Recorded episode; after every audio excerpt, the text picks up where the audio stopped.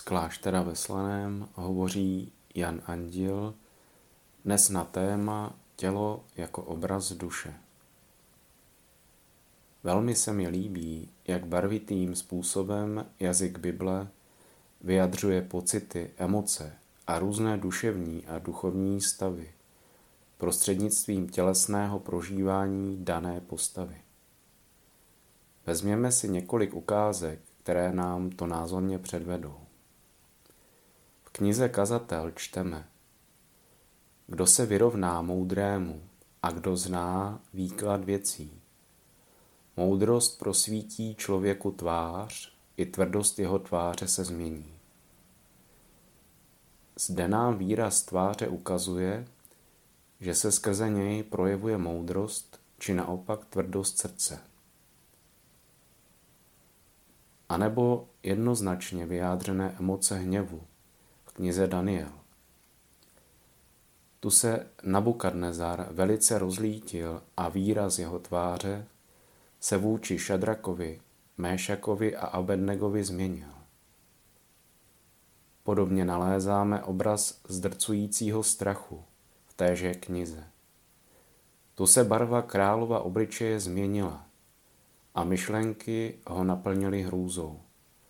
Poklesl v kyčlích a kolena mu tloukla o sebe. Nakonec si připomeňme účinek modlitby z Lukášova Evangelia. A když se modlil, nabila jeho tvář nového vzhledu. V knize Exodus pak čteme. Izraelci spatřili Mojžíšovu tvář a viděli, jak mu kůže na tváři září. Proto si Mojžíš dával na tvář závoj, pokud nešel mluvit s hospodinem. Setkáváme se zde s celou škálou duchovních a duševních skutečností, vyjádřených tělesnými projevy. Duchovní a duševní život tedy není něčím abstraktním, ale ve svých konkrétních tělesných projevech, ve tváři, v postoji, pohybu a chování se odráží v každodenních situacích. Jako není víra bez skutků, tak není život bez projevu. Počátkem 19. století provázanost duševního a tělesného života, tedy psychosomatický rozměr lidské bytosti, trefně vyjádřil německý psychiatr Christian Augusta Heinroth, který napsal Člověk je více než pouhé tělo a také více než pouhá duše. Je celou lidskou bytostí. Ti, kteří chápou své já nejen jako tělesné, ale také duševní bytí, vědí, že není poloviční zdraví, tedy zdraví jedné poloviny jejich celé bytosti. Jejich pocit zdraví zahrnuje tělo i duši a cítí se dobře a zdravě jedině ve svobodném a uvolněném naladění, jak zevně, tak i vnitřně. Můžeme tedy říci, že jak svatopisci, kteří nám tlumočili boží poselství, tak lékaři, kteří se zabývají tělem, hovoří o propojení duše a těla, každý ovšem ze svého úhlu pohledu. Ne nadarmo, vědomi si celistvosti lidské bytosti, nabádají zakladatelé měžství nejen k modlitbě a duchovní četbě, ale rovněž k fyzické práci. K čemu by nás tato jednota duše a těla měla vést? K vědomí, že pokud nasloucháme vlastnímu tělu, které zrcadlí naše vnitřní stavy a prožívání, vyznáme se lépe sami v sobě. Nasloucháme-li tělu bez předsudků, dokážeme daleko lépe vnímat své pocity, které nám naznačují, jak na tom skutečně jsme. Často v nás vyvstávají pocity, které nevyhovují obrazu, který jsme si o sobě utvořili. Proto si je odmítáme připustit. Ale jak víme, vše, co je potlačené, nakonec vypluje na povrch a většinou se jedná o okamžik, který bychom mohli nazvat ten nejméně vhodný.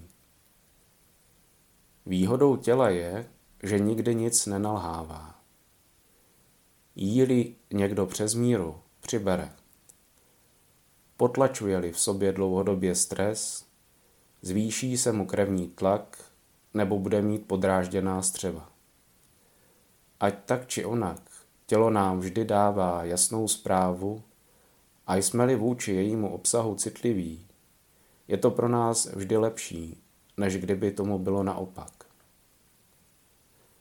O jednom misionáři, který pocházel z vysoké společnosti a měl ty nejlepší školy, se vypráví, že předtím, než vycestoval do misí, podrobně prostudoval dostupnou literaturu o kmeni, kterému měl zvěstovat evangelium. Když přijel k domorodcům, vnímal se nejen jako ten, kdo přináší radostnou zprávu o vykoupení, ale také jako nositel výlučné kultury. I když si to vůbec neuvědomoval, protože nedokázal plně rozlišit mezi poselstvím Bible a náboženskou a společenskou kulturou, která byla typická jen pro zemi jeho původu.